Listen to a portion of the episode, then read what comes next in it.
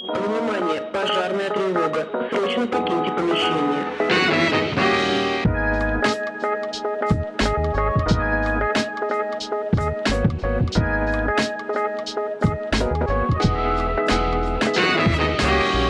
Всем привет, друзья! Это подкаст «Аварийный выход», выпуск номер 12. Также это телеграм-канал. Делаем мы все это для того, чтобы что? Для того, чтобы помогать всем проживать ошибки легче, понимать, что это опыт, и не переживать так за них, или переживать, а потом идти и делать новый. В общем, развивать культуру ошибок в России. Где-нибудь вот здесь у меня появится, как всегда, QR-код, ссылочка на наш телеграм-канал, обязательно подпишитесь на него и залетайте, там все анонсы всех наших предыдущих выпусков. Ну а в гостях у меня сегодня Богдан Ломакин-Мороз. Богдан, привет. Привет, Дим. Спасибо, что пришел. Э, Очень круто. И мой традиционный стартовый вопрос. Расскажи, пожалуйста, про себя. Вот кто ты как человек и кто ты как предприниматель. Порядок на твой вкус. Супер, классный вопрос для разогревочки. А, Я как человек, э, гик. Я люблю Fortnite, собираю комиксы, коллекционирую мангу. э, Особенно такую необычную. Вот сейчас Акиру собираю наконец-то в русском издании, жду продолжения. А, Ужасно обожаю настолки, но не такие, которые пати. а Прям сложные сюжетные настолки. У меня есть э, э, очень моя любимая настолка «Скверненный Грааль». Там сюжет на 40 часов. Сегодня могу найти Звучит людей... как название порно. Как название порно, да. А, Не думал про это. Я никак не могу найти на нее пати, но очень люблю такие штуки. Плюс еще техногик. Э, Скупаю всякие. У меня есть э, Flipper Zero. Это мультитул. Это мультитул для хакеров. Он э, частично запрещен в России, его нельзя на Авито продавать. Он позволяет тебе э, очень много вещей делать. Погугли, правда, и погуглите. Хорошо. Очень классная штука. Продается только в одном магазине в России официально. И у ребят там очень крутая история. Это один вообще... Это причем рус- русские ребята-стартаперы, которые взорвали Kickstarter три года назад. И они считаются прям супер крутыми чуваками в хакерской среде. Вот. Я, наверное, купил его больше ради того, чтобы их поддержать, потому что пользуюсь им я для двух вещей. Это у меня используется он как некоторые штуки, которые я включаю дома. Я просто потоковый сигнал считал и скопировал его на этот Flipper Zero, и он такой мультитул стал. Мгм. И э, для свеча, для друзей копировать амибо эм, статуэтки, чтобы получать награды в играх Switch. Это было для меня сейчас примерно как... э, Поток. типа, я, короче, понял а слов 5 из Ага. 20. Ну, короче, я просто такой... Меня хорошо оп- оп- описывает одно слово, я гик. Мне нравятся такие всякие штуки, в которые можно позалипать. Я потом буду, когда э, пересматривать или монтировать, я пойду гуглить, в общем, что это за умные слова, чуть-чуть разовьюсь. Кул. А как предприниматель? Как предприниматель, э, у меня свое маркетинговое агентство, э, но Мартех агентство. Это довольно новое молодое направление в России. Мы занимаемся одновременно маркетингом и технологиями в этом маркетинге. То есть э, у меня вся команда состоит из разработчиков проектных менеджеров в основном. Э, у нас есть небольшой штат э, креативщиков, креаторов, но они в основном э, нужны для того, чтобы могли выполнять, собирать проекты полностью, то есть э, целиком. Что мы делаем? Мы разрабатываем интерактивные проекты. Это всякие игры, игрификации, игровые проекты в Телеграме, в социальных сетях на других платформах или просто в вебе. И это то, чем я говорю последние 6 лет. Э, До этого я работал в маркетинге, в СММе, и там познакомился как раз-таки с игровыми проектами. Понял, что я дико в них влюблен. Мне очень нравится. Я просто чувствовал себя э, как специалист очень эм, скучно и одиноко в профессии в СММе, потому что я как будто бы достиг всего там, и у меня не хватало поля для креатива. М. Как бы вроде бы СММ прикольная штука, ты можешь постоянно креани- креативить картинки, но этого мало, мало форматов. И, и это, и это все еще как бы э, согласовывать надо, э, куда-то пускать и так далее. Я ушел полностью из... э, Я устроился работать в Яндекс, проработал три месяца, уволился, четыре, уволился и ушел делать свое агентство, которое вот только занимается играми интерактивными проектами в digital. И я супер кайфую, мне это ужасно нравится, эм, что, ну, вот знаешь, и говорят, что типа э, найди дело, которое ты любишь, и преврати его в бизнес, и ты будешь супер счастлив. Мне как предпринимателю, наверное, Там вот чуть-чуть другое было. Ну, условно. То есть э, найди, что ты любишь делать, и, И, бы и, типа не будешь работать ни дня там. не будешь работать ни дня. Ну да, да. Ну, Этого я- не получилось пока. Да, да, да. Еще, еще говорят, что ты как бы можешь... Там даже говорят, что типа сделай свое там хобби работой, и не будешь... Ну, много разных интерпретаций. Есть всегда, типа, такие эти злорадные чуваки говорят, ну-ну, и, и ты возненавидишь свое любимое хобби. Да. Но знаешь, какой есть момент? Когда я работал в компаниях, я прям работал там, то есть это ощущалось работой. Ты как будто бы вот приходишь, делаешь что-то для кого-то, и ты, не, ну, э, я очень сильно расстраивался из того, что я как будто не чувствую влияния на весь э, бизнес Мгм. или на компанию, или на какую-то сферу. И от этого, это часто было какой-то причиной увольнений, которую я не, ну, не оглашал. А в бизнесе, да, я работаю по 12 часов, порой без выходных, но я не ощущал ни разу за эти два с лишним года, что я прям работаю. И мне очень нравится ощущение, вот, наверное, я размышлял недавно с женой о том, почему я вряд ли смогу вернуться на работу, а, потому что вот это ощущение, когда любое твое действие, даже самое маленькое, влияет просто на всю компанию, и ты можешь проследить, э, как вот ты написал пост от себя лично в своих соцсетях, и как это привело, например, клиента и заработало денег компании, ну, у меня восторг. Я сейчас рассказываю, у меня аж мурашки от этого, потому что мне вот нравится, что ты все, что ты делаешь, оно влияет на компанию. И от этого это уже как наркотик. Круть, звучит очень-очень заряжающе. Офигенно. Давай переходить к истории. Давай.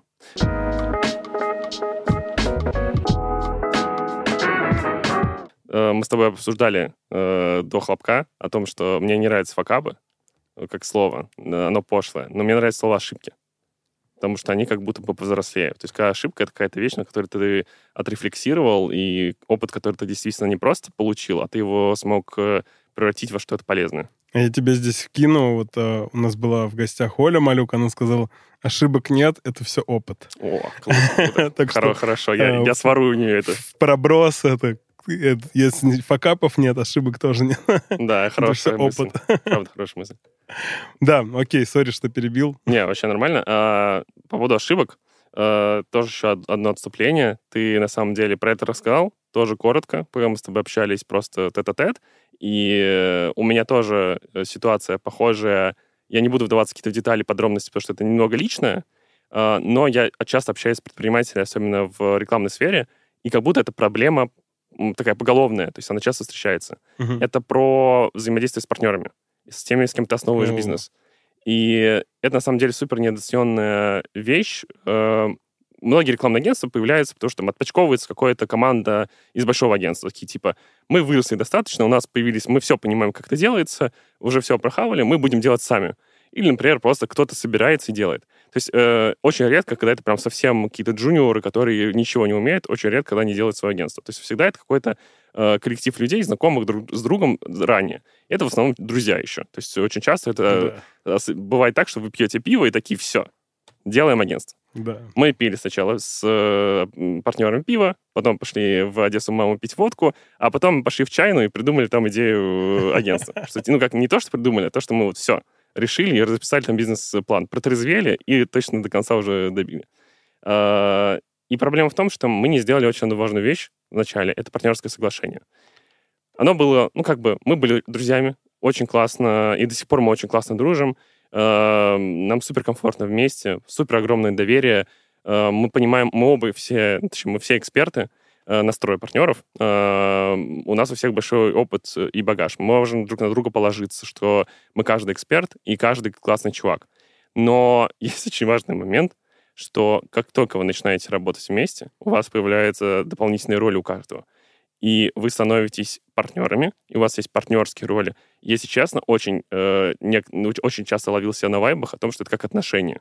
Я как будто... Я просто прошел, у меня уже жена, и мы прошли вот этот весь букетный цветочный период. Я думал, что у меня больше в жизни его никогда не будет, что все, это где-то в прошлом. И как только вот появились партнеры, это вот прям как один в один. Ты сначала их водишь в кино, у вас все классно, У все круто, так, Вау, вау, как все офигенно. вообще все супер, потом какие-то первые конфеты, потом первая какая-то бытовуха, первые какие-то ссоры и так далее. И, если честно, э, опыт преодоления проблем э, с партнерами это просто то же самое, что помогло мне преодолеть проблемы с женой и, Мгм. и выстроить какие-то супер классные доверительные отношения. Э, в чем ошибка? Э, мы очень быстро, в течение через год где-то примерно, разошлись в целях и в ожиданиях от бизнеса. Э, кому-то хотелось просто спокойного, ра- размеренного темпа, когда все будет двигаться постепенно, э, без каких-то достижений, без рывков и так далее. Я же хотел рывков, достижений, мне постоянно нужна какая-то вот мотивация куда-то рваться, я хотел э, быстро расти. Потому что я понимал, что надо расти быстро с рынком, нужно быть трендсеттером э, в плане интерактивного маркетинга, потому что, в общем, ну, интерактивный маркетинг в России существует там уже 6 лет, но особо ну, никто не понимал, что это такое до конца, и делалось как-то это по чуть-чуть, где-то это появлялось у каких-то других агентств как субпродукты, но никто это не сделал полноценно как отдельную нишу, которая может стать большой. И, например, даже там вот условно игры в Телеграме, мы пришли, там было три игры, 3-4 игры за год делалось вообще глобально весь рынок. Сейчас 3-4 игры делается в месяц. И мы просто начали делать первые кейсы, первые проекты, и просто всеми силами рассказывать про это рынку, чтобы это появилось. И это требует очень много ресурсов, очень много сил и очень много времени от каждого из партнеров. И получилось, что мы разъехались, у всех были разные ожидания от э, бизнеса, того, как он будет расти, что будет делаться. И еще очень интересный момент. Э, прошел как раз-таки где-то год, когда мы к этому моменту пришли, вот когда уже был совсем кризис и нужно было что-то решать, э, я чувствовал, что мы как будто топчемся на месте, у нас не получается ничего, факапятся проекты, что факапиться, заметьте, то есть это типа не то, про что я буду говорить. Это не опыт. Это, это не опыт, это просто факапится проект, и ты ничего с этим не можешь сделать, тебе просто стыдно за что-то. Мгм. Команда чувствует, что что-то не так. И ты сам теряешь мотивацию, ты не понимаешь, зачем тебе вкладываться так много всем, если ты не получаешь того, что ты хочешь, что отдача. Мгм. И как только мы проговорили, э, мы сразу же выросли.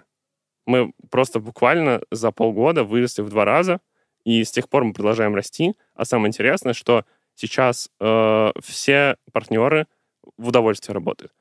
И что мы сделали? Мы просто честно проговорили, кто что хочет, и не стали разбегаться, ругаться, не стали друг друга пытаться подтянуть друг, ну, типа, друг за другом. То есть хочется, чтобы все были как будто в одном темпе. Мгм. Мы просто разграничили зону ответственности так, чтобы каждый из партнеров делал то, что он может, и то, что он хочет.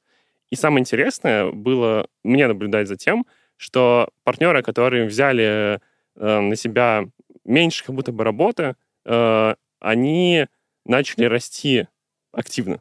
То есть они стали лучше профессионалами, у них успокоились, прошли нервы, на них больше не нависал я со своими ожиданиями, Мгм. и это помогло вырасти отделу, они начали брать больше работ, и у них появились амбиции, и теперь они как бы меня пушат. И это безумно круто. То есть, э, если вы начинаете с кем-то бизнес, вы начинаете его не просто так, скорее всего. Ну, кстати, хрен знает. Раскрой, что ты имеешь в виду под не просто так. Ну, скорее всего, э, есть какой-то капитал доверия с этим человеком. Почему вы хотите конкретно с ним делать? Наверное, вы уважаете его как эксперта. Или он у вас хороший друг. Или он просто есть бабки, которые он готов в вас инвестировать. То есть есть какие-то причины, по которым вы согласны, что он будет на старте вашим партнером. Ну, у нас вот, у меня, мне, я просто не знал, что делать. Вот, и Диман, мой партнер, пришел, типа, и сказал, слушай, помоги мне, вот, у меня не получается там свои услуги. Он дизайнер, иллюстратор, ну, в общем, вы знакомы. А, говорит, не получается продавать свои, свои услуги, там, типа, дорого. Вот. Я говорю, ну, типа, окей. А как бы а я вообще был в полной заднице, не знал вообще, что делать. Вот. Но был полный сил, потому что прям только вернулся из классного путешествия. Мгм. И я такой, ну окей, типа, давай делать, как бы. И это было вот просто. Я не знал, что делать, но были силы. При этом я как бы такой, окей, я умею там продавать, а он умеет рисовать. Ну, давай я буду продавать его рисование. Вот, вот это, ну, при этом ты прав, да, есть, типа, стопудовое доверие, я знаю, что он круто рисует, Мгм. вот, вот, типа, Мы, мы все знают, что Да, кто рисует, что? кто видел. а, типа, Диман круто рисует, нет вопросов, не стыдно продавать такое. Вот, в общем, на этом, на этом у нас все основалось на вот этом. Мгм. А, Ну, слушай, э, давай начнем с того, что Дима просто крутой эксперт, ну, профессионал.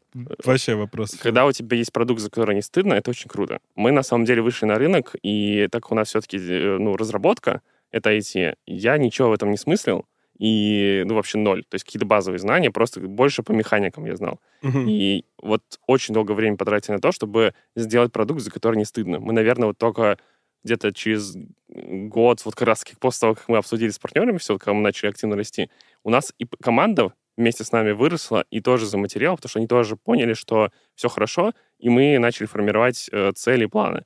А, Я, у меня будет лирическое отступление про это, наверное, чуть позже.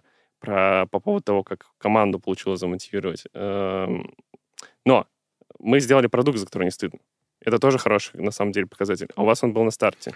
Ты был уверен, что у вас есть продукт, Да. есть э, Дима, который может производить продукт, и ты тоже имеешь свою экспертизу, которая дополняла Диму, закрывала его боли, и вы как раз-таки таким, ну, вы знаешь, э, это сейчас э, э, новый тренд, это маленькие команды, это когда ты не один фрилансер, а вы объединяетесь в группу, вы еще не ИП, еще не компания, но вы уже больше, чем просто фрилансер. Мгм, мгм. И вы начинаете работать. Есть, ну, типа, целая йола-экономика. Это Йола? Йола, это you only, you only lives once. Эм, это про фрилансеров, про самозанятых, про то, что люди сейчас уходят из компаний, чтобы заниматься своим делом, но не обязательно делают бизнес. И это очень большой сейчас пласт рынка, который растет, и вообще экономики. И туда очень много компаний инвестируют. В России, например, есть Solar Staff, который на Мгм. этом просто очень сильно вырос именно на работе с фрилансерами и помощи э, большим компаниям работать с фрилансером.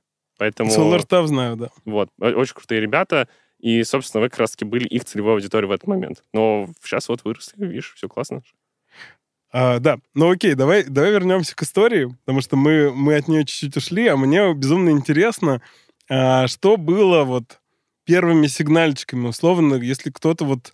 а, я думаю, что, типа, просто большинство людей, по крайней мере, мой опыт говорит, не договариваются на старте, потому что мы, мы с Диманом также думали, что вот, блин, ну мы же друзья, мы, типа, порешаем. Мгм. Вот. Но в итоге пришли там практически там, ну, практически тупиковой ситуации, потому что не договорились вначале. А, как вообще вот на, по твоему опыту начать ловить вот эти сигнальчики, что конфетно-букетный период заканчивается, и ща, короче, бытовуха шарахнет? А, Я как начал ловить? У нас э, есть, ну, и вообще с самого начала было планирование задач, э, по которым мы от- отслеживали нашу там э, успеваемость в школе. Как мы растем, что мы делаем, как много мы всего делаем. И просто по ним было видно количество закрытых там задач э, мной, количество там, приведенных клиентов мы смотрели тоже, ну, то есть в основном мы там с партнером продавали. И как-то это просто показывало некое эм, самодачу бизнесу э, каждого партнера. Мгм. И это как бы, ну, получалось так, что я начинал это мерить. Причем, ну, скажу, что сейчас это неправильно. Если кто- кто-то из партнеров дает больше бизнесу, то это должно, от- ну, как бы, должно оцениваться финансово. Там, может быть, дивиденды, процент больше. Я не считаю, что все партнеры должны быть равноправны с одним э, процентом. Это тоже очень важный момент. Э, Тоже о нем надо договариваться на старте.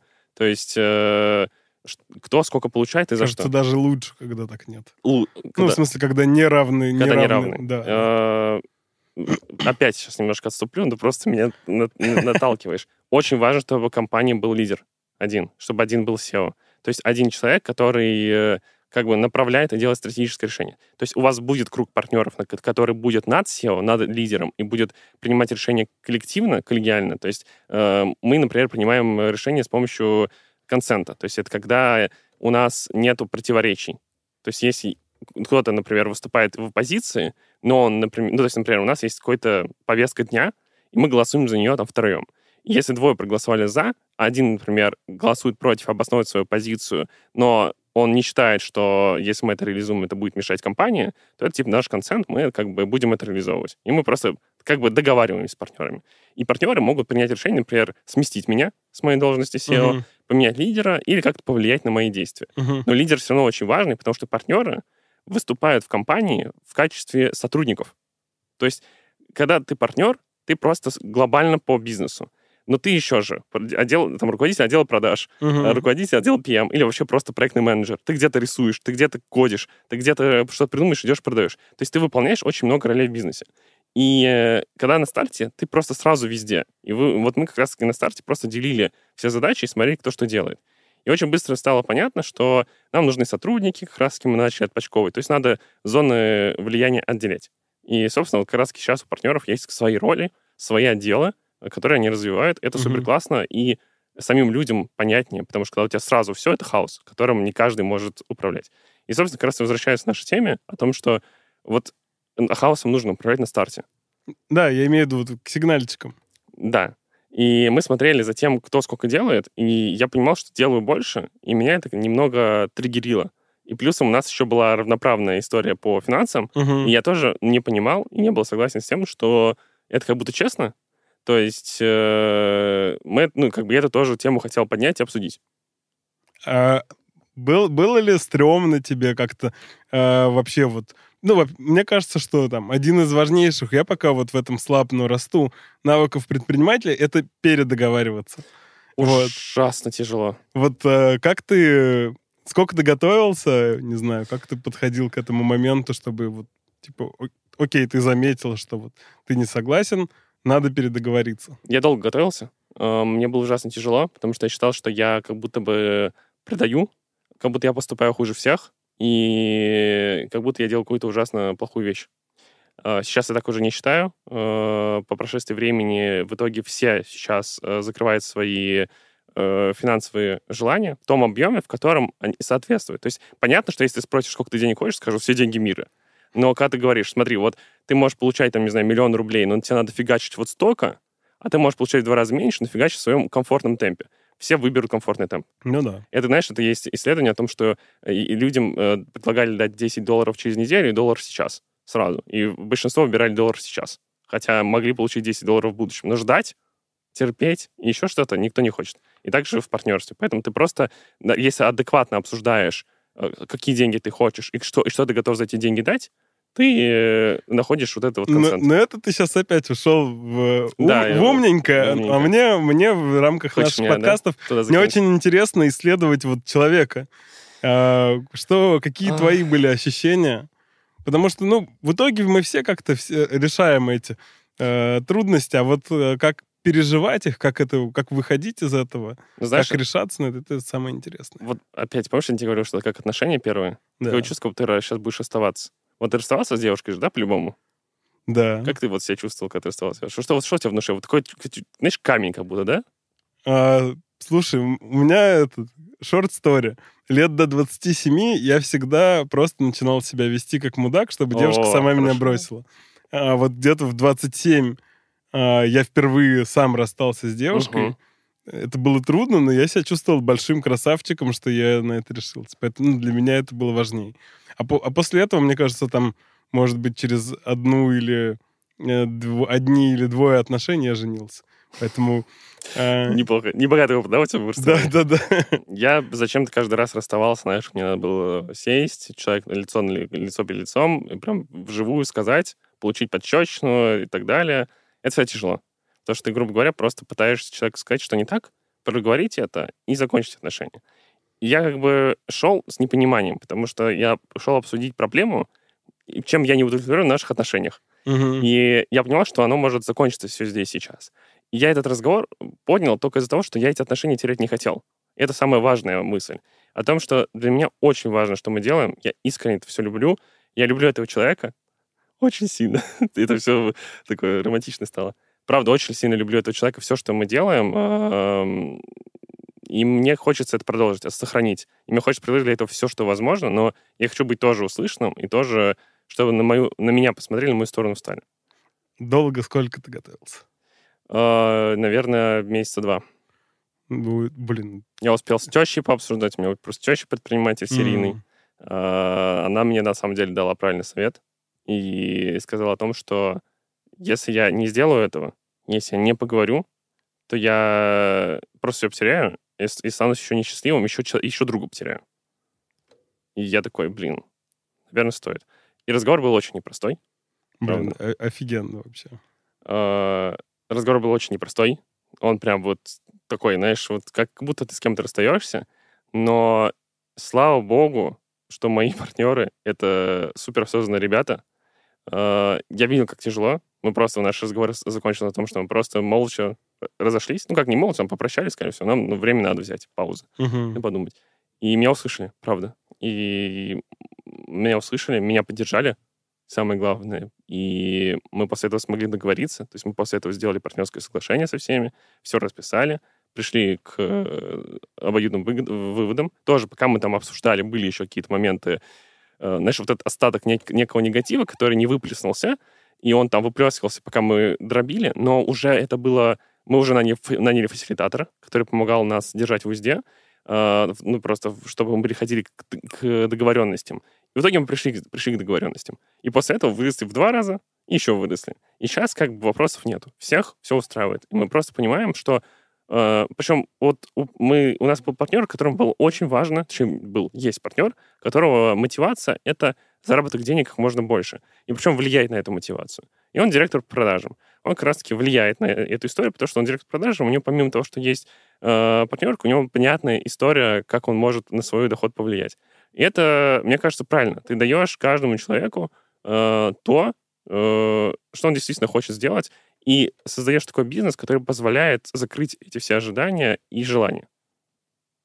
Это офигенно. Блин, это, мне кажется, это вот очень сложное, но очень нужное качество в жизни, типа тормознуть и пойти договариваться. Это прям огром, огромный респект вообще, конечно, что ты сегодня вот этим делишься, мне кажется, это Это очень личная полезно. история, правда. Я не предупреждал партнера, что я буду про это рассказывать, но я считаю, что этим важно делиться. Я, я просто уверен, что меня тоже здесь поддержат. Возможно, мне э, скажут пару ласковых, но поддержат, потому что, правда, я вижу, как очень много в мире э, есть недоговоренности, которые вырастают в конфликты и в негативы. Да. И в ужасную боль.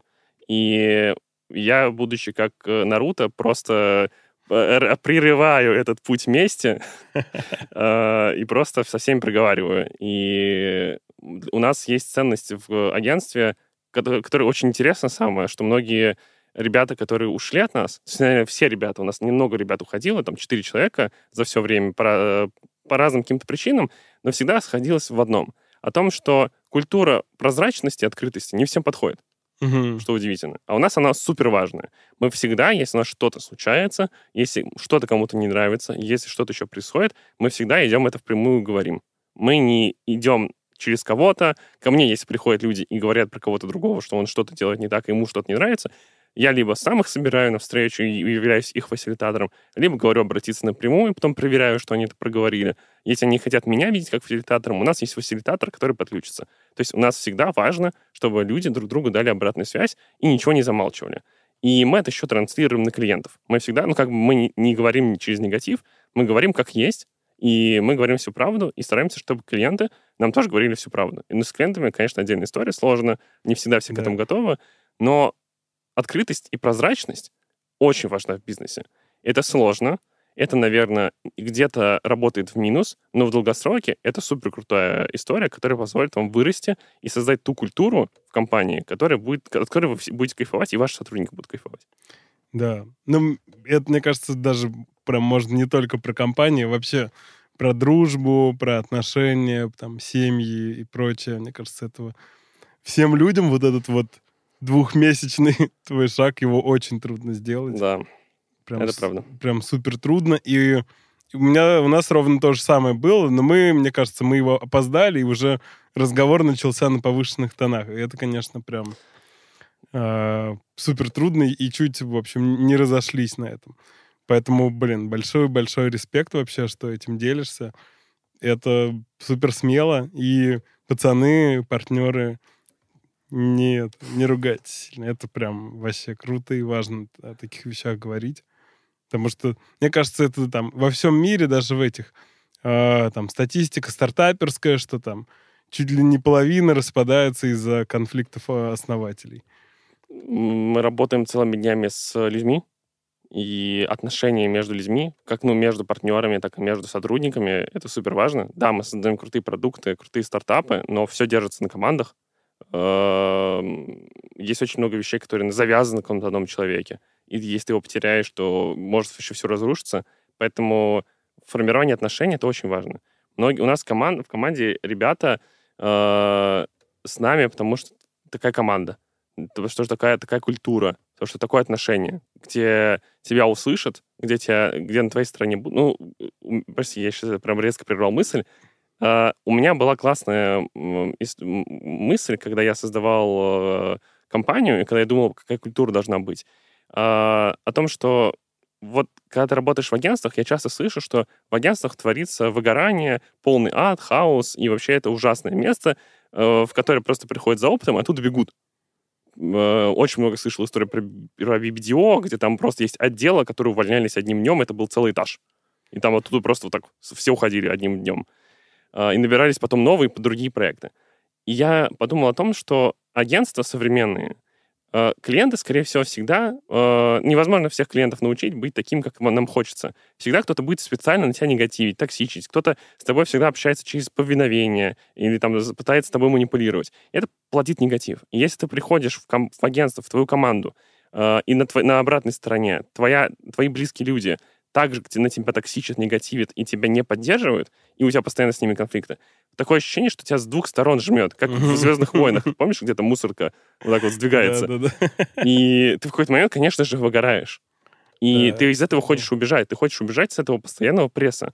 Ты готов выдерживать одну сторону. Когда сзади тебя поддерживают, ты готов как бы общаться с клиентами, принимать что-то плохое. Если сзади э, у тебя есть плечо, в которое можно поплакаться. И мне кажется, это очень важно, когда ты работаешь с людьми, э, делать такую культуру, такую ком- команду, где у тебя есть открытость, вот эта вот возможность проговорить. А многие негатив, он просто от того, что люди не общаются, просто не могут с друг другом поговорить.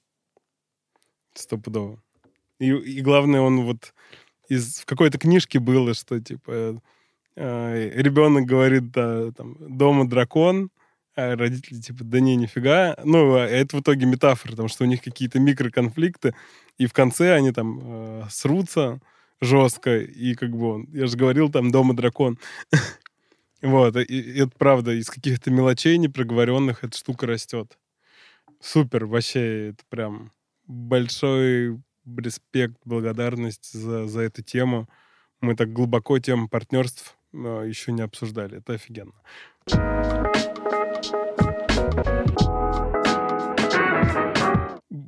Еще ты, ты готовил две истории. Да, по, по, по ТЗшке, да? Да, да, да. Две истории, да. Вторая история, наверное, не будет такая какая-то прям э, большая, кардинальная. Э, Мы не оцениваем истории. Да. Я, не, я просто, просто хотел, чтобы через истории можно было действительно делиться опытом. Ты сказал, что что-то, что э, повлияло. Но вторая попроще. Она про производство проектов. А, и про то, как молодые агентства, когда только на старте, в общем, даже, мне кажется, любые компании, э, которые только-только выходят на рынок, они вот цепляются за первых клиентов, за, первых, э, за первые продажи. Они готовы ради них сделать все вообще, просто угу. всем телом э, лечь. И у нас была, наверное, такая стратегическая ошибка про то, что мы не понимали свой продукт до конца. И мы не считали человека часы и затраты правильно. И очень важно экономику понимать. Это нудная история, я понимаю, этим занимаюсь я в основном, а, потому что за, за нудные вещи отвечаю я. Но важное. И очень важно экономику бизнеса посчитать на старте тоже. Прям вот, э, если у вас один продукт, вообще супер классно и легко. Если вы ходите сразу с кучей продуктов, подумайте, на чем вы сфокусируете внимание и посчитайте их. Желательно выходить там с двумя-тремя продуктами на старте, но их знать досконально, из чего они формируются, и понимать э, ставку человека часа. Даже если у вас ребята работают по проектно, простите, даже если у вас ребята работают по проектно, в, то есть вы привлекаете каких-то фрилансеров, и они вам просто выставляют там, чек за весь проект, это неправда. Скорее всего, будут какие-то доработки, скорее всего, будут какие-то изменения, и вам надо с ними проговаривать все эти моменты, чтобы понимать четко, какие у вас могут быть издержки. И проекты всегда имеют какие-то дополнительные переменные, которые вы, скорее всего, не учитываете, но вам mm-hmm. надо их как-то оценить хоть как-то. И проблема э, следующая, что имея такую историю, вам надо с клиентом четко проговаривать договоренности на старте. Что у нас было? Мы делали проект с агентством, с которым мы мечтали поработать на старте. Это крупное агентство. Мы такие, вот, с ними мы хотим поработать сразу. Вообще супер классно будет. А, и через них мы работали с, с брендом, тоже очень большим и крутым вообще тоже с ними хотели поработать на старте. Uh-huh. Когда, ты, когда ты начинаешь, вообще все, со всеми хочешь поработать, но это прям были вот мечта. И все классно начиналось, э, супер крутое общение с агентством, мы выступали как субподряд по разработке, они отвечали там за креатив и так далее. Мы там на себя еще немножко дизайна взяли. Uh, все было классно, общение крутое, нам все нравилось, всем весело, клиент тоже доволен, все круто, и потом бац, и что-то пошло не так. А, проект должен был закрыться через полтора месяца. В итоге прошло полтора месяца, а у нас согласование задержали, ну, где-то, наверное, 70% проекта. Мы его начали двигать. Типа, ну, ладно, первый крупный проект, э, один из первых таких крупных прям проектов. Э, мы выделим еще месяц, ничего страшного, нам надо его сделать. Мы там уже и кейсы продумали, что сейчас будут. Мы уже думаем о том, как мы сейчас будем его показывать, и в презентацию засунем, и там, и там, и тут, и тут покажем. И вообще все будет классно. В итоге прошел еще месяц, в итоге мы ничего не сделали. И так согласование, от, э, кто-то просто не отвечал, пропадали ребята, э, у кого-то менялись ЛПРы, просили еще подождать, какие-то праздники наступали и прочее, прочее. Прошло 9 месяцев. 9. 9 месяцев мы делали проект. Вы родили? Да. Мы его родили, и в итоге он, кстати, не релизнулся. Самое обидное. Клиент решил его просто убить через 9 месяцев, уже самостоятельно. За это время на стороне э, агентства поменялась вся команда полностью. На нашей стране никто не поменялся, на стороне клиента поменялся ЛПР, который этим проектом управлял. И там уже когда ЛПР поменялся, он с ним еще полтора месяца э, поработал и решил его закрыть. А, и проблема в том, что мы были в минусе, в чистом, на 150 тысяч рублей. Просто на 150 тысяч. То есть нам заплатили, мы эти деньги потратили, еще 150 тысяч рублей сверху своих выкинули, а упущенной прибыли там вообще было на полтора миллиона рублей. И мы как бы были согласны на это долгое время. И пока делался этот проект, мы выросли. И нам уже он не нужен был. Нам мы уже его не в презентации, мы его уже никому не хотели показывать, мы просто хотели его закрыть, Мгм. уже избавиться от него. И проблема в том, что нам казалось, что мы можем себе позволить увеличивать проект. Ничего страшного, у нас разработчик сидит на ставке, у нас тут э, ребята сидят на ставке, типа они взяли же за проект, как бы, ну, они сказали, вот проект там будет стоить там 50 тысяч рублей, разрабатывать вот эту часть работ. Но они не говорили про сроки, что это там будет месяц или 9. И в итоге вся команда уже ненавидела это Мгм. уже терпеть не могла. Потому что они делают это 9 месяцев, у них это 9 месяцев подвешенная задача, они получат столько же, сколько если бы сделали его за месяц. Естественно, нам пришлось пересчитывать с ними. Ну, это было наше желание, это очень Ну, важно. Мы могли сказать всем «нет», вы же нам сказали, но мы с этой- со всей этой командой продолжаем работать. Э, Больше половины стали нашими сотрудниками. Поэтому тогда мы этого не знали. Это просто было как раз-таки... Вот еще история о том, что нигде не надо вредить. Надо быть всегда честным и прозрачным. Э, И мы просто всем пересчитали и увидели, что у нас минус просто по оплатам только специалистам. Это уже не покрывает стоимость проекта. А когда мы еще в будущем, когда у нас уже экономика проектов э, сформировалась, я вернулся и пересчитал его. И, если честно, посидел. И мы очень часто не видим очень много слепых зон, э, в которых, знаешь, мы не потеряли, не заработали. И как бы, ну, ничего страшного, ничего не произошло. На самом деле очень важно считать упущенную прибыль, потому что это позволяет тебе понимать, э, где ты денег сколько потратил, потому что эти 9 месяцев — это подвешенная команда, которая была э, за этим проектом, она могла реализовать другие проекты или могла что-то другое сделать. Или ты мог не тратить столько сил в это, а сфокусироваться на чем-то другом. Ты мог заработать денег, просто, элементарно. И ты их не заработал. Это упущенная э, прибыль, которую важно считать. И э, ошибка в том, что мы не умеем э, часто договариваться с клиентами. А очень важно ожидания ваши от проекта с ожиданиями клиента мэчить и, про- и прописывать четко вот всякие моменты, которые могут пойти не так. И сроки важно проговаривать. Что будет, если мы не сделаем проект через полтора месяца? Насколько мы можем его подвинуть? А, Где можем отступиться? Сколько у нас будет доработок? Например, доработки — это вообще эфемерная же история. То есть, когда клиент приходит и говорит, э, э, уже у тебя реализованный проект, ну вы же можете поменять эту картинку? Или, например, у тебя есть серия персонажей, и у них там шапочка какая-то там, знаешь, э, в форме, не знаю, там, гриба, а он просит в форме котелка. Ну, у вас там этих персонажей, картинок с ними 120 во всем проекте, и те клиенты, ну, одну же шапку поменять. В 120 картинках. Но это, это, это что? Это вот уже, это доп-кост, это доработка. У нас просто есть итерация правок, две штуки. И у нас раньше было написано две итерации правок. И клиенты все в эти итерации правок впихивали. Они там чуть ли не полностью проект не переделали за одну итерацию правок. И в итоге мы д- подписали одну очень маленькую штуку, которая нас теперь обезопасивает.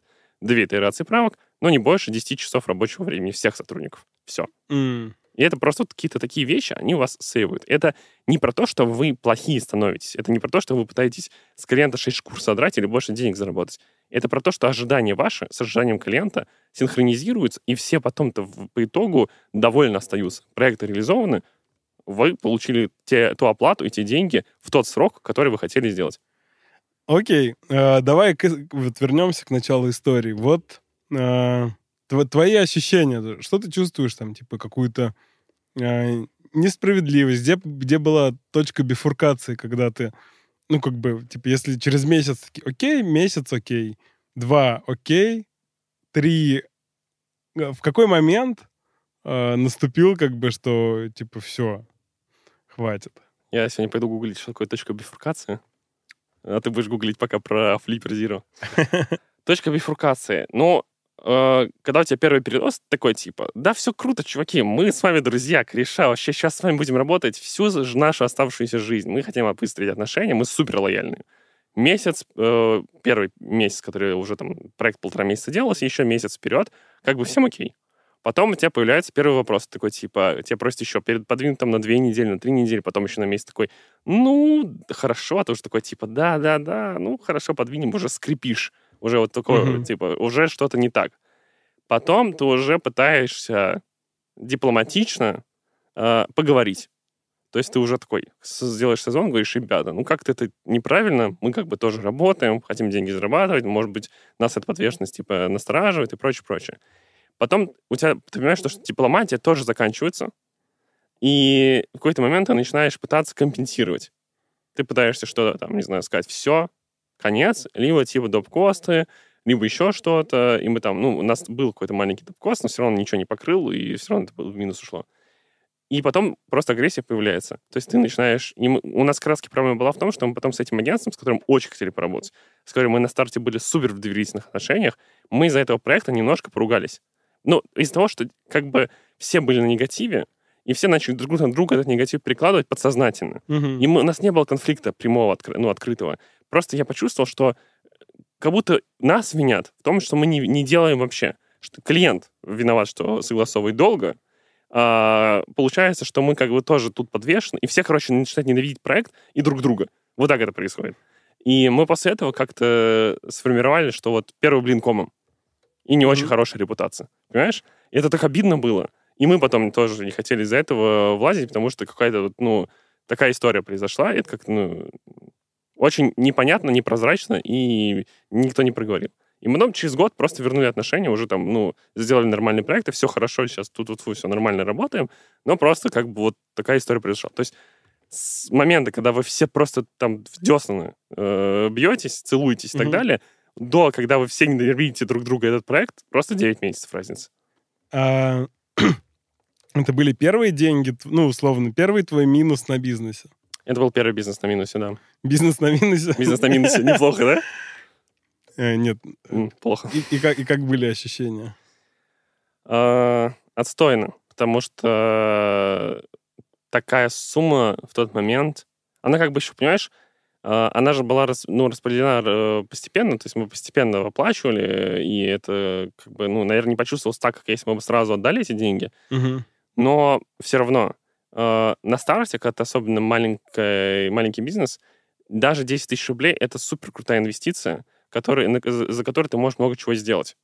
Немного рекламы закупить, написать статью на VC, ее попродвигать за эти 10 тысяч рублей, э, кого-то, не знаю, это посев где-то купить э, в телеграм-каналах. Ты много чего можешь делать даже на 10 тысяч рублей. А когда там 150 тысяч рублей, ну, это как бы колоссальные деньги, которые ты мог реинвестировать в бизнес. Но даже сейчас на 150 тысяч рублей можно очень много чего сделать в бизнесе. И у тебя нет какой-то... У тебя нет кубышки. Ты понимаешь, что, что это просто упущенная твоя прибыль. Мы первое время работали э, в ноль. У нас была какая-то история, где нам надо было заработать на всю команду. Э, У нас не было никакого маркетинга, мы ни во что не, не реинвестировали. И нам надо было заработать свой пр- прожиточный минимум на партнеров. Просто те деньги, которые позволят нам с голоду не умереть. И Мгм. так был год первый. Просто так мы год существовали, а первые там э, пять месяцев мы вообще... У нас там был заработок где-то 15 тысяч рублей, 30 тысяч рублей. Вообще кошмарные ве- вещи. Я еще где-то, наверное, месяцев 10 работал на параллельной работе, чтобы просто семью обеспечивать. И, конечно, любые деньги, которые ты, теряешь, они бьют тебе прям по сердцу. То есть ты чувствуешь, что что-то... тебя прям- Ну, я имею в виду вот ощущение, вы условно, э, вы посчитали эти деньги вот через 9 месяцев, вы их там разделили между друг другом поровну. Было ли ощущение, что типа кто-нибудь сказал, да это вот он виноват, М, а, и пусть он и, и платит. ты хочешь в партнерскую историю? Ну, это тоже, мне кажется, они, как это, оно все пересекается. Нет, у нас э, вообще нет такого и никогда не было, чтобы партнеры винили друг друга в чем-то, прям, знаешь, так, э, что у нас прям приходили и говорили, ты виноват в этом. Мгм. У нас вот был этот момент, когда мы обсуждали, и там просто высказывалось в формате обратной связи, ну, типа, что не устраивает. Но не было никогда такого, что прям приходили и говорили, ты виноват в этом, компенсируй. А, Плюсом тогда мы понимали, что вина не наша. Мы понимали, что мы просто, мы как бы согласились все вместе на это. И команда согласилась с нами на это. Мгм. И все остались недовольны. И мы знали, что как бы проблема в том, что клиент, ну, там, клиент нашего клиента задержал всем сроки. И я понимаю, что агентство, с которым мы работали, тоже не получили прибыль. И тоже остались в минусе. Эм, Поэтому мы просто это отпустили. Мы как бы прошли этот этап, но после этого мы начали очень большую работу по, по изменениям, как раз-таки юрист, с юристами начали работать, э, договор сделали, сейчас вообще его переделаем с новыми юристами. То есть прям э, очень много начали думать про то, а как нам вот эти вот ожидания э, синхронизировать и как нам себя обезопасить со всех сторон. Ну, звучит так, что ты прям супер легко все проживаешь. Это, это так или это просто мое ощущение? Я очень плохо все переживаю. Я просто... э, Я, знаешь, ассоциировал себя с э, своим психотерапевтом как чан воды. Вот э, в чан капается, знаешь, по капельке вода. И он наполняется полностью. И у него, вот, знаешь, есть этот э, э, водная гладь, э, как там... э, Поверхностное поверхностное натяжение? Ага. И вот какая-то одна капля просто взрывает, и у тебя выливается вода. Прям, знаешь, резко так очень много со всех сторон. Мгм. И э, мне часто команда говорит, что ты спокойный, что на тебя можно положиться. Нам, нам спокойнее от того, что ты спокойный. Типа какая-то ситуация происходит адская, а ты такой, типа, все хорошо, мы разрулим, идешь, идешь ее разруливаешь. Я впитываю это, и потом у меня есть какие-то... и Как-то выходит напряжение. У меня были э, там нервные срывы по первой, особенно каких-то адских проектах.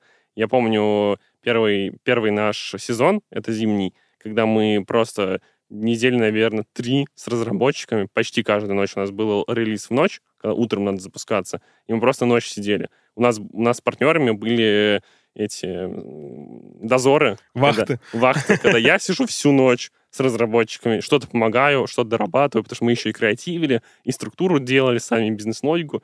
Потом другой партнер, потом третий. Через три недели ты просто вешаешься. У меня, естественно, были там некоторые нервные срывы на этой почве, когда я просто такой, все, я больше ничего не хочу делать. Но это все видит жена, великая женщина, благодарен ей за все. Она меня очень много учит, как раз-таки благодаря э, опыту отношений с ней, опыт отношений с партнерами я выстроил, потому что одно, один в один делал вещи. все это как бы помогла стерпеть. А сейчас я просто стараюсь э, постоянно как-то негатив уплескивать через спорт, через какую-то медитацию. Э, Звучу как э, супер успешный этот эм, стартапер, но я не делал меди- медитацию каждый день. К черту, это супер скучная фигня. Я иногда просто что-то делаю условно, вот, знаешь, надо побыть с собой. Да даже если делаешь, какие вопросы? Ну, это просто так, знаешь, звучит немножко нетрушно. Ну, то есть я понял, что надо себе давать отдохнуть, когда ты хочешь отдохнуть. Надо позволять себе спать. Очень важно отдыхать, очень важно наполняться. Потому что А как ты понимаешь, что вот э, мо- момент наступил? Или ты как-то э, не доводишь сейчас, а вообще в целом там пред, это, предрекаешь? тело супер вообще сигнализирует. Вообще, я как-то не задумывался про эти все штуки с психосоматикой и неврологией, но тиков становится больше, ты больше чаще ногой трясешь. Ты вот знаешь, когда ты супер расслабленный, я вот э, в отпуск на месяц уезжал на целый, чтобы восстановиться, э, я заметил, что я вернулся, у меня не было тиков, я, у меня был спокойный тембр речи, то есть там спокойно говорил, э, мне, у меня больше энергии было, я лучше высыпался. Вот сразу много всего, знаешь, хорошо. Как только тики, как только начинают болеть какие-то мышцы, что-то защемило, ты плохо высыпаешься, не знаю, там прыщами даже начинает обсыпывать жестко. Это все, это предвестники, что вот, вот твой чан воды, он прям наполняется. И тебе нужно искать срочно черпачок и оттуда фигачить воду куда-то в другую сторону потихоньку. И вот сейчас как-то фу получается э, себя в этом держать, но все равно бывают какие-то моменты, которые, знаешь, они прям вот те как будто взяли и кувшин сразу подлили. Прикол, прикол. Слушай, интересно узнать, э, такая общая мысль, а в чем у тебя выражается, вот когда ты, там, не знаю, ну, условно, там, у тебя, у меня сервисный бизнес, да, наверное, самые там трудные штуки — это какая-то вот там ошибка перед клиентом. Мгм. в, там, в рамках проекта. У меня э, есть такая штука, и, наверное, уже, не знаю, десятый там раз рассказываю в рамках подкаста, ну ладно. Давай, я не слышал. А, да, ты не слышал. Короче, что у меня мозг успевает прочертить историю э, в голове, что, типа, я сейчас вот случилась эта ошибка, клиент от нас отказывается, рассказывает всему-всему-всему рынку о том, что мы, мы мудаки, а, с нами больше никто не работает, и я умру бедным. Вот. И вот это, я, то есть я не мог это отследить, вот эту цепочку, но я в какой-то момент заметил, что меня вот а, в трудных ситуациях просто вот все так сжимается. Я такой думаю, чувак, ну ситуация того не стоит. Типа, почему ты вот, почему такая реакция? Интересно, как, как у тебя выражается вот там, может быть, в такой истории или в каких-то вот других а, вариантах выражения, вот, э, проживания ошибки. Если микрофон бы мне в лицо бы не бил, я бы тебя подошел даже бы обнял. Но вот это я описал один в один мои очень частые переживания, наверное, год назад. А, Я абсолютно так же думал. Мне казалось, то, что каждый наш факап, он э, приведет нас к этому. Я считал, что у всех есть факапные проекты. То есть у всех есть проекты, которые вы заложали полностью. Порой бывает, что проект настолько залажался, что, ну, типа, трендец. Ты сам удивляешься, как так произошло. У нас э, был проект, на котором мы нанимали стороннего бэкэндера. Еще у нас, ну, это было время, когда у нас не была сформированной полностью команда. А, ну и сейчас тоже нам приходится все равно э, частично что-то отдавать на полностью на аутсорс, потому что наша команда просто не вывозит э, весь объем. Но мы, у нас есть там проверенные уже подрядчики. Это все, опять же, на это надо время, чтобы это все выстроилось. И когда у тебя нету проверенных подрядчиков, ты, естественно, отдаешь, знаешь, особенно в пылу, когда к тебе вот пришли срочно, кому-то, кому, кого посоветовали или кого там недостаточно проверил. И у нас делался проект до талого, все было классно. У нас тогда еще не было таск-трекера, и мы никак не следили, не проверяли работу разработчиков в моменте. Это прям вообще самое начало было. У нас остается 4 дня до релиза, и бэкэндер признается, что он ничего не сделал. А мы еще... Это был какой-то суперсторонний бэкэндер, который нам посоветовали, сказать, что он супер профи, и он еще попросил предоплату полную. И, м, типа, так проект там был сразу тоже в горячих сроках сложный, и мы еще ему предоплату полную кинули. Он, он извинился, сказал, что ничего не сделал, и пропал. У нас 4 дня. Проект не готов вообще, он ноль. А нам релизится, а там как бы ч- клиент приходит и говорит, у нас федеральная компания на там что-то 5 миллионов или там 7 миллионов рублей сейчас, ну как там, федеральная компания, под это еще будет проект, э, и там будет куча рекламы, уже с блогерами договорились, уже все настраивается, уже бюджет выделили. И мы без сна фигачим этот проект и не успеваем в срок. И клиент просто, в, в смысле, нам звони, мне звонили, орали на меня, прям вот орали, матом. Я думал, что я посидею в тот момент. Я думал, что мы все, мы закроемся. И типа большой клиент. И что все будет полная тотальная жопа. И Сейчас про нас про все расскажут. И вообще будет э, полный ахтунг. И, наверное, так было бы правда, если бы мы действительно после этого закрылись. Скорее всего, э, про это бы узнал рынок.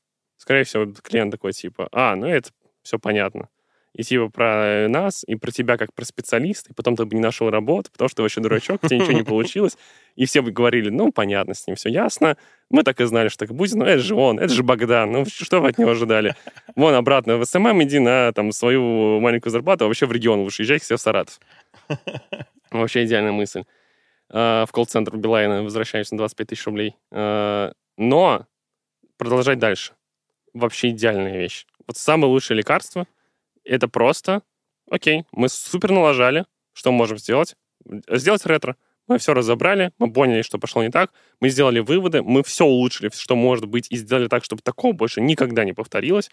И мы идем дальше и делаем проекты. Самое интересное, что этот клиент вернулся к нам с новым проектом, сказал, мы помним, что произошло тогда, не думайте, что мы забыли, что, типа, почему так не, полу- не повторится? И это был отличный вопрос. Я вот безумно ценю, когда дают второй шанс, и когда спрашивают, почему вы не, не, типа, не сделаете так же. И мы второй проект сделали идеально. Вообще один из показательнейших проектов был. Э, Всем надо давать вторые шансы. Все лажают. Все лажают. Сотрудники ваши будут дико лажать. Э, Ваши подрядчики будут дико лажать. Клиенты ваши будут дико лажать. Вообще ваши родственники будут дико лажать. Надо всем давать второй шанс. Но надо смотреть, как человек научился на своих ошибках. Если человек на своих не учится ошибках, ну, он дурачок. Откровенно. Блин, это офигенный вопрос, типа. Что мы, что мы сделаем, чтобы такого больше не повторилось? Да, и Офигенно. самое классное, что мы рассказали, что мы сделали после того. Мы, мы, когда у нас есть прям откровенные факапы, мы всегда, мы прям, нам очень больно. Рыдать хочется, но мы зовем клиентов на ретро, э, разбираем все вместе, и вместе мы рассказываем, какие решения мы примем. И да, есть кто с нами не, ну, больше не работал, Э, но большинство с нами продолжали работать, потому что это как бы было искренне. Мы что-то отрабатывали, делали скидки, делали бесплатные проекты, но восстанавливали репутацию всеми силами. Если честно, все эти факапы нас супер научили. У нас все процессы выстроились на крови просто буквально. На крови проектах нереализованных, которые прям вот поруинились. Но зато сейчас у нас очень большой поток проектов, которые мы производим. У нас выстроенная цепочка производства проектов. И если честно, огромных факапов я уже тут, тут очень давно не помню. Я сегодня очень много э, плююсь, э, но, правда, не хочется сглазить. Но это, наверное, про то, что, ну, мы просто закрываем постепенно вот эти все дыры, все как бы стабилизируется, формируется, и дальше вот как раз когда ты пришел, наверное, в этот момент, когда у тебя, ты прошел через достаточное количество факапных проектов, ты выстрелил так, чтобы у тебя нет, не- они не не появлялись, надо масштабироваться, и либо масштабироваться, либо делать какой-то новый проект, и там факапиться. Отлично. Предпринимательство — это через э, факапы. Но очень важно, как ты еще как предприниматель к ним относишься. Потому что вот про что мы с тобой говорили, это невроз. Ты Да, как будто да. бы а, начи- слишком близко к сердцу воспринимаешь это все. И, ну, гла- и главное, какой-то у этого есть же, типа, смысл для тебя. Я не докопался до, до смысла. Но тебе же это очень ценно. Это же твое как бы детище. То есть это же как, ну, ты в это вкладываешь всю свою душу, ты в это веришь всем своим сердцем. И вот я рассказывал про партнера. Ты не хочешь потерять эти отношения, ты не хочешь потерять это тело. Ты в него искренне влюблен. А представляешь, что дело, от которого ты кайфуешь каждый день, может порушиться из-за какого-то одного чертового э, фигового проекта. А может ли? Вот. И вот этот вот мысль а, осознать, что не поломается. Пока ты в это веришь, не поломается, но не поломается. То, что э, как будто вера в свое дело очень сильно окупает и подкупает. Ты просто пойдешь дальше. Ты придумаешь, как с этим решить, чтобы больше не повторялось. Клиентов у нас не один, не два, не десять. У них нету чатика общего. Клиентов тысячи. Тысячи. Еще есть другие рынки. Ты можешь пойти, вон, уехать вообще в другую страну и начать там заново. Но надо продолжать делать свое дело и верить, и не принимать это близко к сердцу. Да, плохо. Все. Мы поняли. Мы здесь типа точку поставили. Идем дальше. Проговорили с клиентом, все зафиксировали. Идем дальше. Отпустили. Следующие проекты. Это как коуч-сессия сегодня. У меня.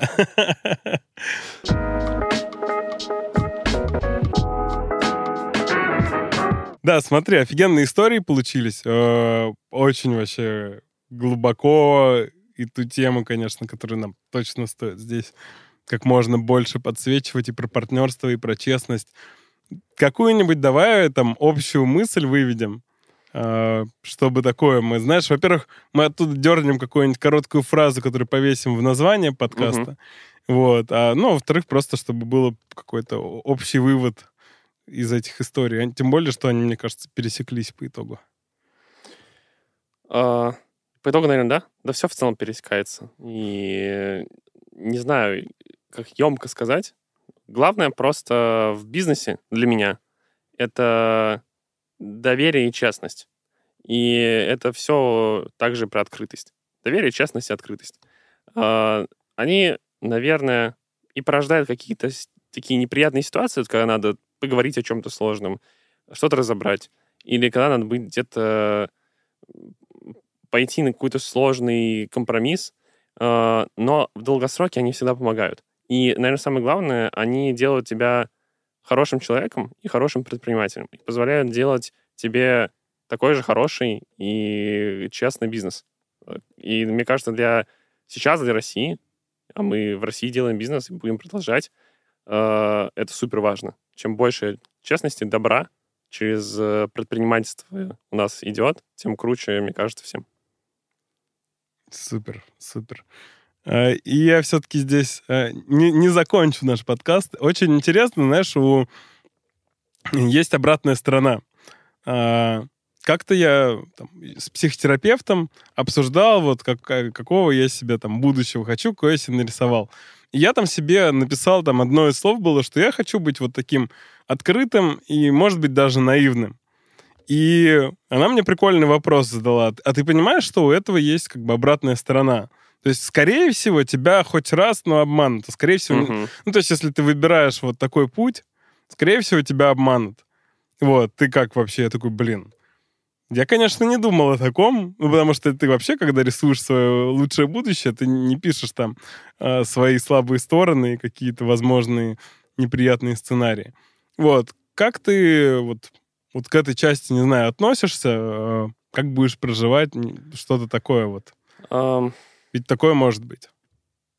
Есть такая история, правда, когда ты э, такой открытый весь, э, добрый, э, ты выглядишь наивным, и наивностью все очень легко пользуются и хотят пользоваться. И даже не ты знаешь, неосознанно это делают порой.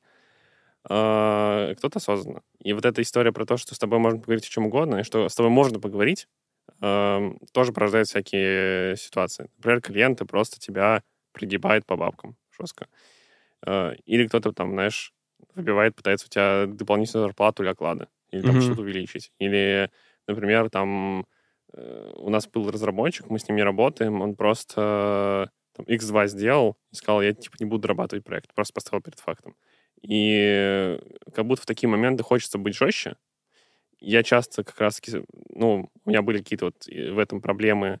Я шел на уступки, и часто жалел потом о том, что я пошел на уступки, просто потому что я хотел быть добрым, и я хотел, чтобы со всеми были классные отношения. И есть еще, наверное, классная мысль, которую я вот понял для себя, э, что хороший предприниматель — это не обязательно добрый предприниматель, и не обязательно предприниматель, который всем нравится. Порой Точно. надо быть жестким. Я когда говорю про честность, я не говорю про то, что я... И честность, и открытость. Я не говорю про то, что я супер такой улыбчивый, добрый, и со всеми хочу находить э, э, общий язык. Я такой по натуре. Но я, как руководитель агентства, сейчас учусь все-таки отстаивать э, интерес агентства, отстаивать свои интересы в бизнесе и интересы своей команды.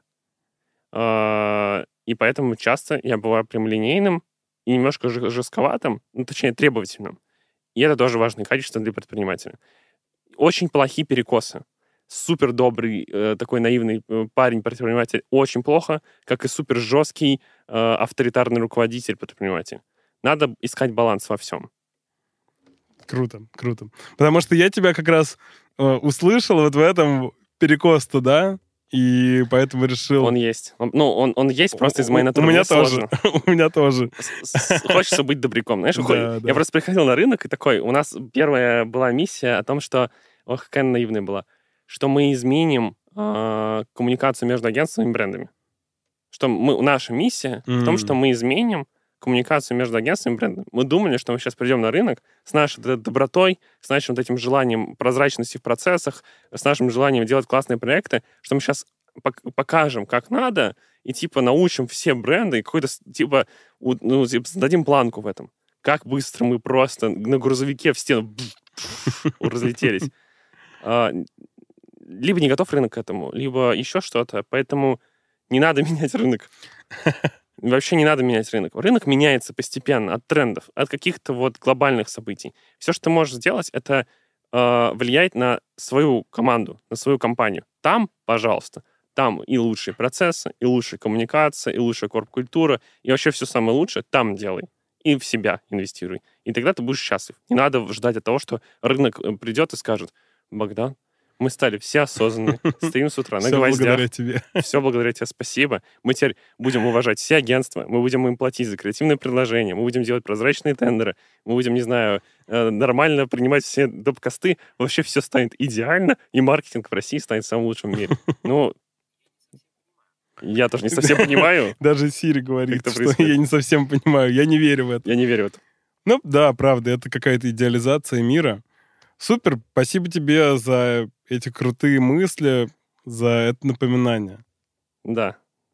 Ты что-то... Я тоже на этом подкаст не закончу. А, давай. Да, у меня ты э, обещал мне минутку э, самопиара.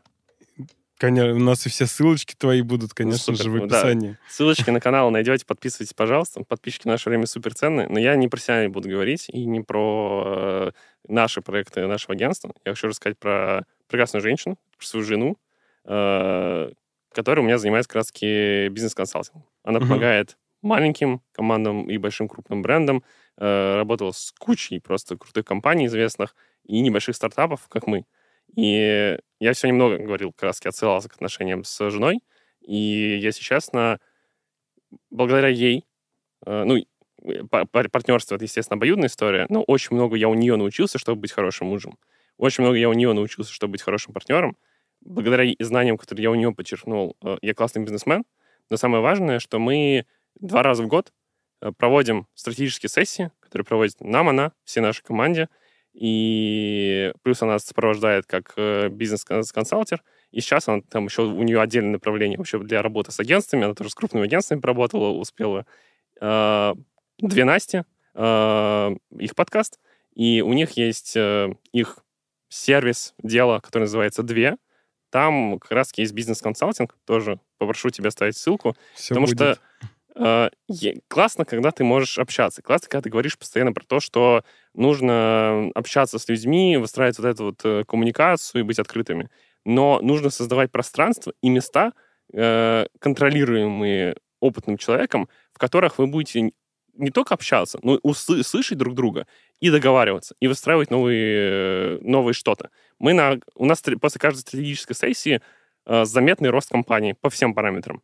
Мы просто там прорабатываем зоны ответственности, мы там разрабатываем новые продукты, мы там разрабатываем, что мы будем делать, мы там назначаем цели, мы там мотивируем команду, мы там прогнозируем и э, думаем, как нам дальше развиваться. Это очень крутой инструмент, один из, который позволяет делать современные команды будущего. Поэтому я вот все, что сегодня рассказывал, благодаря жене, э, если вы хотите тоже самого, чтобы у вас было, то вы всегда можете мою жену нанять. Две. Офигенно. Нанимайте Настю и вторую И Настю. вторую Настю, да. и слушайте их подкаст. И Мгм. мы очень за то, чтобы делиться классными людьми, классными специалистами. Есть шутка. Вообще, я, да, я просто давай. смеюсь этого каждый день, когда Давай, я жги. прохожу мимо э, рабочего места Настиного, о том, что они тоже расширяются, растут, и они нанимают сотрудников, и у них две сотрудницы, и обе Насти, они четыре Насти. Они это скоро будут в кубе, в квадрате. Это, походу, какая-то это, галочка. Только нанимаем, только Настя. Да-да-да-да-да. А если Анастас? Ой. Александрович, я шутил про это. Нужна Анастаса. Да-да-да. Круто, да. Обязательно, обязательно подписывайтесь, э, пробуйте брать услуги. Я абсолютно верю, что глядя на твой сегодняшний опыт, твоей жене точно можно доверять, поэтому обязательно пробуйте. Ну а мы будем на этом финалить наш выпуск. Э, Обязательно поставьте нам там лайкосики, поделитесь с друзьями. Сегодня, мне кажется, было прям максимально глубоко и то, чем стоит поделиться и даже с непредпринимателями. Вот. а, До встречи в новых выпусках. Богдан, тебе спасибо большое. Спасибо, что позвал. А, Надеюсь, что типа через какой-нибудь период времени мы повторим и будут а, там, новые истории, там, нового масштаба и нового уровня. Всем пока. Это был аварийный выход. Я Дима Курицын. Всех люблю. Пока-пока. Пока-пока.